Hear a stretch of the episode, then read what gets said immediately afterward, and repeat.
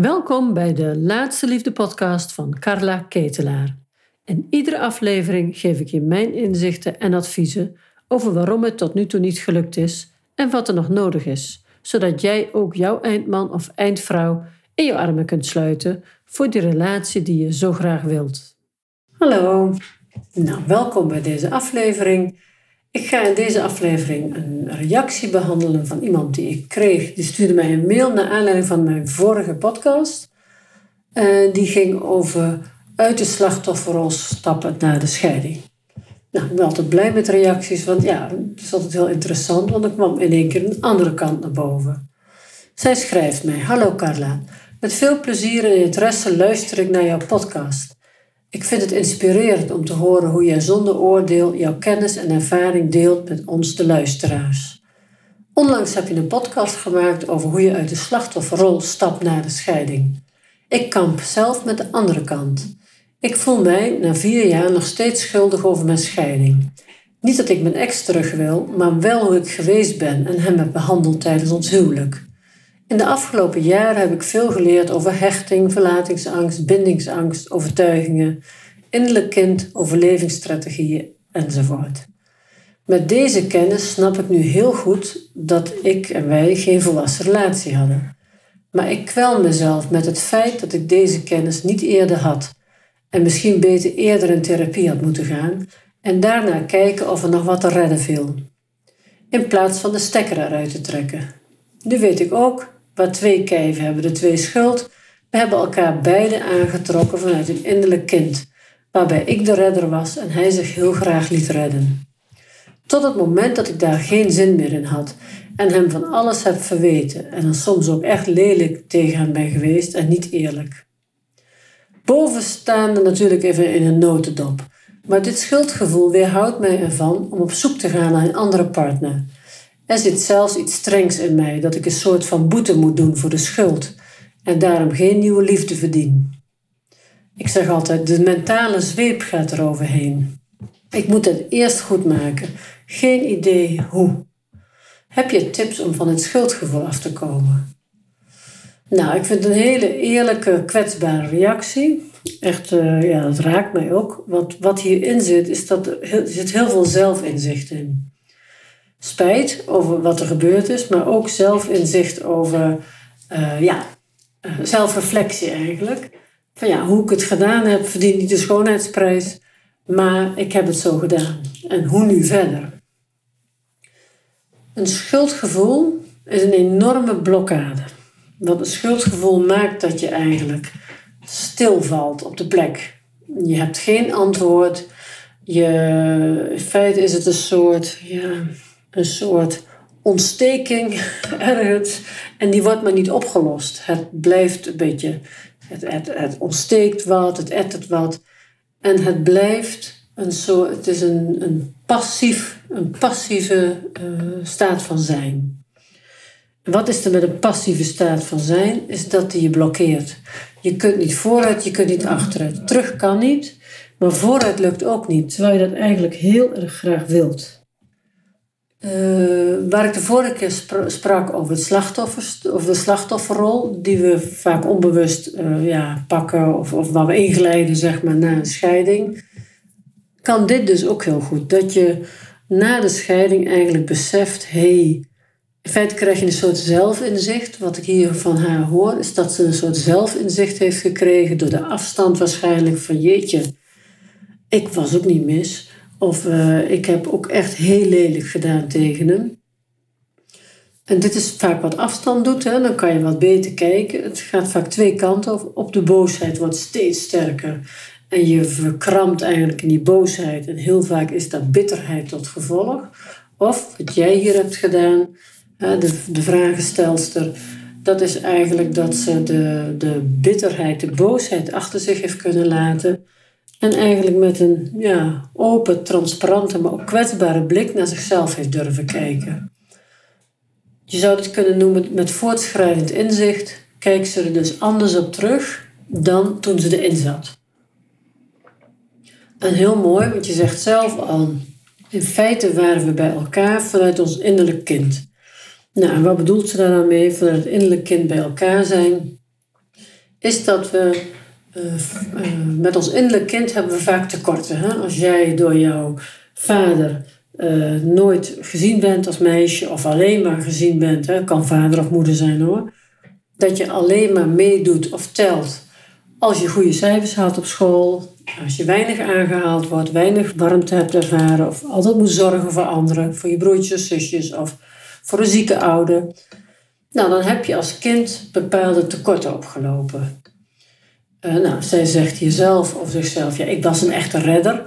Heel veel kans dat zij in haar jeugd de reddersrol heeft toebedeeld gekregen. Als een van de ouders uh, niet voor zichzelf opkomt, dan gaat de ja, de meest daadkrachtige kind springt daarin. En degene die zich het meest verantwoordelijk voelt, die pakt die rol op. Nou, in een gezin is er altijd wel eentje die het oppakt. En als jij dat bent, dan neem je die reddersrol ook op in je volwassen leven. Nou, misschien ben je, was je op school altijd degene die dan het eerste probleem oplost in een groepje. Maar heel vaak zien we dit dus terug binnen relaties. Dus de rol die je als kind hebt aangeleerd in het systeem van herkomst, pak je ook heel vaak op in latere situaties. Nou ja, we hebben het altijd over de liefde. Hè? Dus als je met mij luistert, dan heb je een thema in de liefde.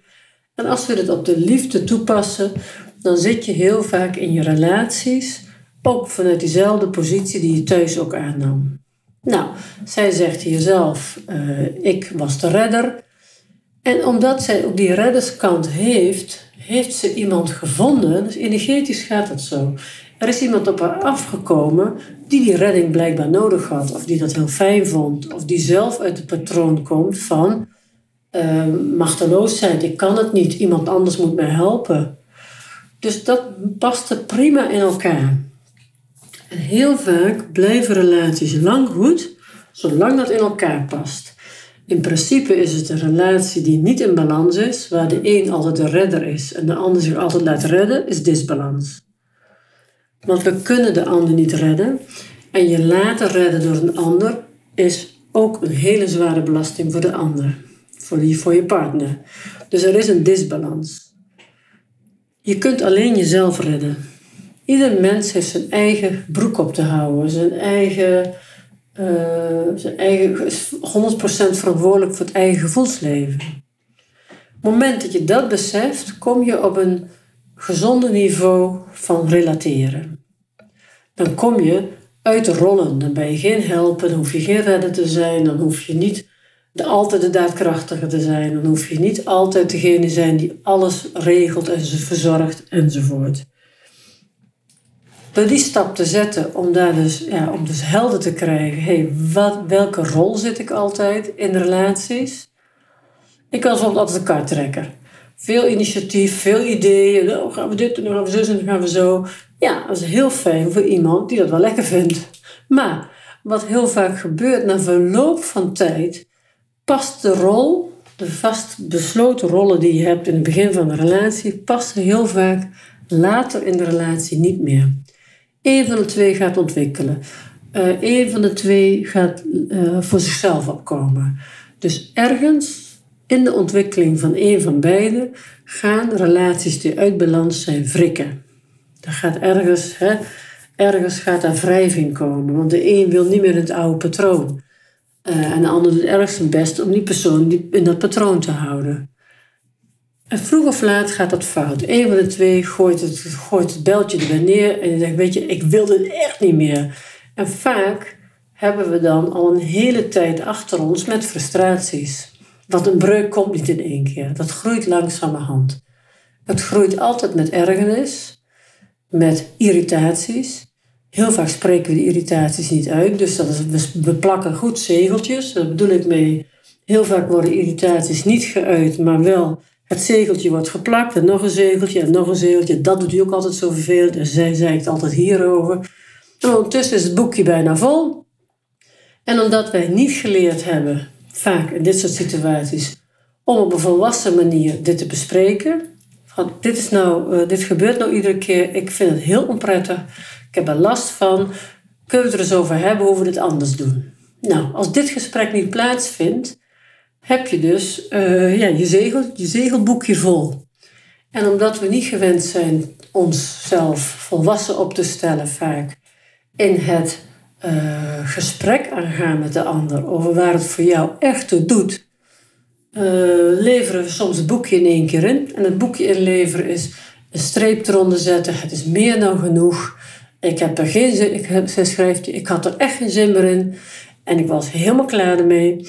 Nou, dan lever je het boekje in één keer in. Dus alle irritaties zijn opgespaard, alle jaren boosheid, enzovoort, enzovoort.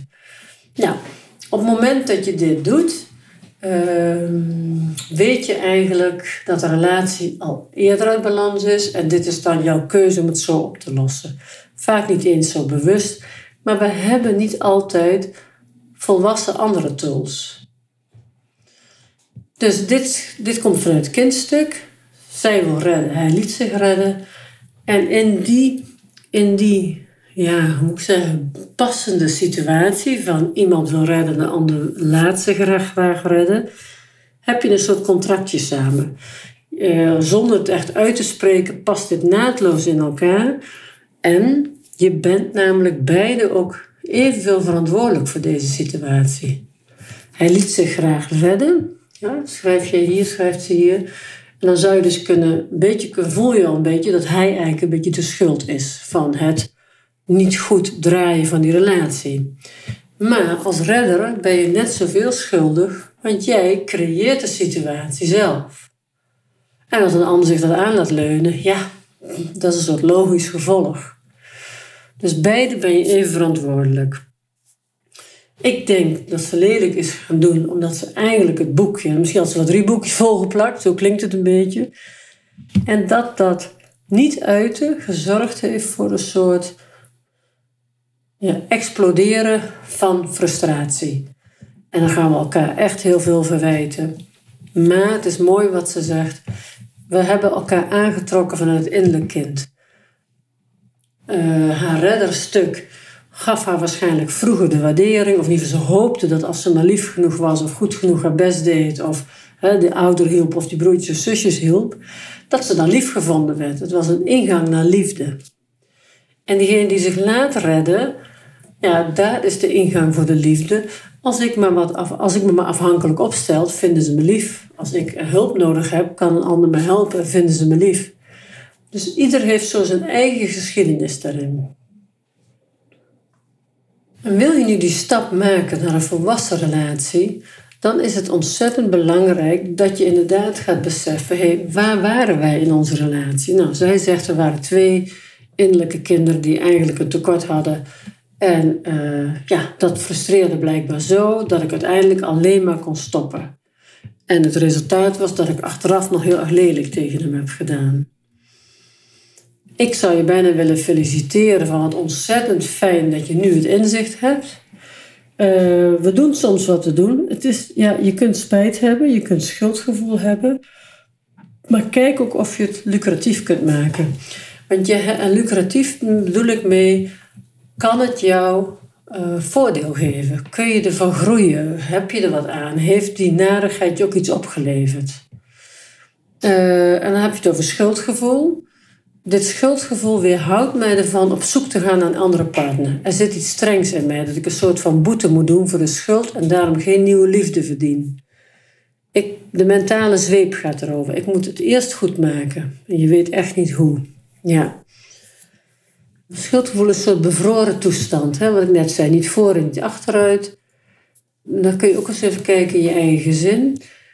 Er zijn twee basisemoties die bijna altijd in gezinnen spelen en die in familieopstellingen altijd naar boven drijven. Dat is angst en schuld. Het zijn eigenlijk de meest gangbare emoties of gevoelens in een gezin van herkomst. En wat je vaak ziet is dat of vader in de angst zit, of moeder in de angst, of, of de ander zit in een schuldgevoel, of ze zitten beiden in een schuldgevoel. Op het moment dat je, zie maar eens even je vader voor je. Wat is het eerste dat bij je opkomt? Schuld of angst? Waar zit die persoon het meeste in? Een van de twee komt bovendrijven. Soms hebben ze van alle twee een beetje, maar een van die twee is absoluut duidelijker aanwezig. En dan ga je weer naar de ander. Ga je naar moeder. Wat komt er bij je moeder als eerste boven? Schuld of angst? Welke drijft het eerste boven? Wat is haar drijfveer? Wat is haar uitstraling geweest naar jou als kind? Zei ze van, uh, uh, uh, pas op, pas op op de fiets of altijd goed uitkijken. Nou, denk je aan. Nou, dus weet je dat, die angst overbrengen op een kind. Of altijd bijvoorbeeld hebben over uh, dat broertjes en zusjes voorgaan. Of wat een ander vindt belangrijker is. Of uh, erg je best doen uh, voor de meester. Of je best doen voor die of je best doen voor dat. Dat is heel erg op het schuldgevoel inspelen. Dus voel eens, waar zitten je ouders? Je kunt ervan uitgaan dat als een van je ouders erg in het schuldgevoel zit, dat jij dat mee hebt gekregen. En dat je in een moeilijke crisissituatie snel gekoppeld, snel gekoppeld bent aan dat schuldgevoel. Dus enerzijds is dat schuldgevoel van jezelf, maar anderzijds kan het ook echt iets zijn wat in een familie wordt doorgegeven. Het is bijna altijd tweeledig. In dat familiestuk kun je echt contact maken nog, ook al is je ouder overleden, kun je echt contact maken met die ouder. En dat je ook echt zegt, jouw schuld, ik heb uit liefde en loyaliteit jouw schuldgevoel op mij willen nemen. Maar dat kan helemaal niet, ik was een kind. Dus ik geef jou jouw schuldgevoel terug. Of jouw schuld is jouw lot in jouw leven. Dus maak echt afstand tussen jou en de ouder van wie jij het schuldgevoel hebt gekregen. Of tussen de ouder van wie jij de angst hebt overgenomen. Maak daar een ritueel van voor jezelf. Doe je ogen dicht. Zie die ouder voor je. En in liefde, en, en ja, in liefde geef je het ook weer terug. Ik heb het geprobeerd, ik kon het niet, ik was een kind. Ik geef het je terug, het is jouw lot, het is jouw leven. Dat is het diepe, de diepere stroom die vaak in ons schuldgevoel of ons angstgevoel zit. En daarnaast heb je een schuldgevoel, ja, een actueel schuldgevoel noem ik dat maar eventjes. En dat zit er meer in. We hebben vaak het idee met ons schuldgevoel dat iemand anders ons vergeven moet. Ja, dan hebben we, dat kun je ook, moet je ook zeker doen. Als je dit soort inzichten hebt zoals zij hier beschrijft, is het heel erg zinvol om er met de ex op terug te komen. Om gewoon heel eerlijk te zeggen, nu, als ik nu, hè, dan kan je een brief doen, dat kan je in een gesprek doen als dat echt zo speelt. Wees transparant, wees eerlijk en je zult zien als je oprecht deze veranderingen, deze inzichten hebt in jezelf en je je deelt dat, als het nog kan met die persoon, dan bevrijdt het jezelf heel erg. dat, dat zij bijvoorbeeld zou zeggen, joh, ik snap achteraf, nadat ik zoveel verder ben in mijn ontwikkeling, dat wij, uh, ja, dat we precies in elkaars allergie zaten. Dat ik uh, ja, ook heel onredelijk boos op je ben geweest. Want we waren, hoe ik het nu zie, waren we eigenlijk twee ja, onkundige kinderen. En misten we ook die volwassen relatie. En dan kan je ook zeggen van, en waar mijn deel aan gaat, wil ik je mijn excuus maken. Ik uh, uh, wist toen niet beter, heb gedaan wat ik kon. En dat was niet altijd uh, even fijn. En nou ja, weet je, als ik nu terugkijk, denk ik, dat had ik veel beter kunnen doen. Nou, een beetje zo. En dat kan je dan, dat hoeft helemaal niet zo lang. Dat kan in een paar zinnen, of op een kaartje, of op een brief. Of je schrijft het en je verstuurt het niet, dat kan ook. Maar het is heel krachtig en je zet echt iets neer door het wel uit te spreken of wel te schrijven en op te sturen. En dan even loslaten wat de ander ervan vindt. Het gaat er niet om dat de ander zegt van oh fijn dat je het zegt en ik vind het ook zo rot. Als je daarop zit te wachten, moet je het niet doen. Moet je niks sturen, moet je geen actie ondernemen. Maar als jij het wilt doen om voor jezelf je stoepjes schoon te vegen, om eens even schoon schip te maken, eerlijk en transparant naar je eigen gedrag te kijken, dan is dat een hele bijzonder mooie stap. En wat eigenlijk het belangrijkste van een schuldgevoel is, kan ik mezelf vergeven? Kan ik mezelf vergeven voor het gedrag wat ik had? Want vergeven, we denken vaak dat het de vergeving van de ander moet zijn. Als een ander mij vergeeft, ben ik weer vrij. Maar in feite is het veel meer dat we onszelf niet vergeven. We keuren onszelf af. We zitten onszelf op de kop. Van God, heb niet goed gedaan. Of uh, ja, was wel heel lelijk van me. Hè? Jij hebt het hier over boete doen, ik moet het goed maken. We hoeven niks goed te maken. In principe maken we ook geen fouten. Wat het leven is, is dat we ervaringen opdoen. En de ene ervaring is makkelijk te verteren dan de andere ervaring. En we zitten niet in een verbeteringsgesticht. We leven, we hebben onze ervaringen, we gaan af en toe op onze bek en dan staan we weer op. En dan, weet je, en zo hobbel je het leven door. En ondertussen word je gewoon steeds wijzer in wat je doet. Gaan we vanuit, hè? Ik ga ervan uit dat iedereen altijd toch groeit in de positieve zin. Nou, sommige mensen gaan de andere kant op, dat kan ook. Ik ga even van het positieve uit. Dat iedere stap, iedere ervaring heb je de kans om bewuster te worden en je hebt de kans om te groeien. En dit is zo'n mooi moment, vind ik, van na een scheiding of na een breuk in de relatie het inzicht hebben, daar zelf transparant op terugkomen, zowel naar de ander, maar ook vooral naar jezelf. Want we hoeven geen boete te doen. Als je boete moet doen, leef je eigenlijk nog in de afkeuring van een ouder. En we kunnen nu niet in gesprek, want degene die mij die vraag heeft gesteld weet nu niet dat ik dit, bespreek. Maar zit je in de, in de boetedoening, iets goed maken, dan zit, ben je een rekening aan het vereffenen met een van de ouders. Dat is een beetje kort de bocht, maar zo is het meestal.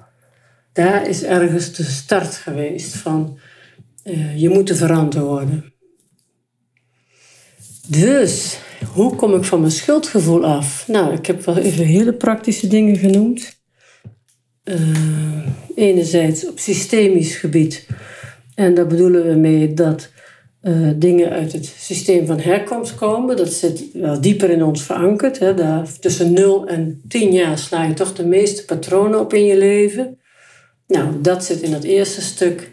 Het systemische stuk. En het tweede stuk is hoe ga je in dit leven, nu in je volwassen leven, om met je schuldgevoel? En welke stappen kan je daarin zetten? En ik wil nog even een mooi boek delen met jullie. Ja, het, is, het is een boek waar ik echt dol op ben. Het is een prachtig boek, vind ik. Het is het boek van Willem Glaudemans. En dat gaat over, eh, het heet het boek van vergeving, van wond naar wonder. En wat hij dus doet, is, is heel mooi. Hij heeft een heel mooi stappenplan ook hoe je met dat schuldgevoel en met vergeving om kan gaan. En het allermooiste uit dit boek is dat je dus niet de vergeving van een ander nodig hebt, maar de vergeving van jezelf. En voor alle mensen die dus kampen met schuldgevoel over dingen die ze gedaan hebben of die voor zijn gevallen in, uh, in de opvoeding of in een relatie of wat dan ook, wees toch mild voor jezelf. Wees, wat, wat het kleine kind is eigenlijk bang dat hij het fout heeft gedaan. Maar wees gewoon mild. Ga ervan uit dat je op ieder moment van je leven het maximale hebt gedaan. Alleen is dat soms niet genoeg om een relatie te redden of om het helemaal goed te doen in de opvoeding. Maar dankzij je verdere ontwikkeling kun je nu terugkijken en denken: oei, oei, oei, oei, als ik dat over kon doen, had ik het anders gedaan.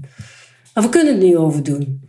Maar we hebben wel de wijsheid om het anders te kunnen doen als de situatie zich opnieuw voordoet. En helaas zijn sommige situaties niet te herhalen. Ik weet niet of het helaas is, maar het is een feit dat sommige relaties gewoon niet terugkomen. Bijvoorbeeld de opvoeding. Daar heb je één keer een kans voor. En dan is het uh, ja, in het reinen komen met jezelf, leren van wat je gedaan hebt, in het reinen komen met jezelf, met dat je daar misschien niet heel erg blij mee was.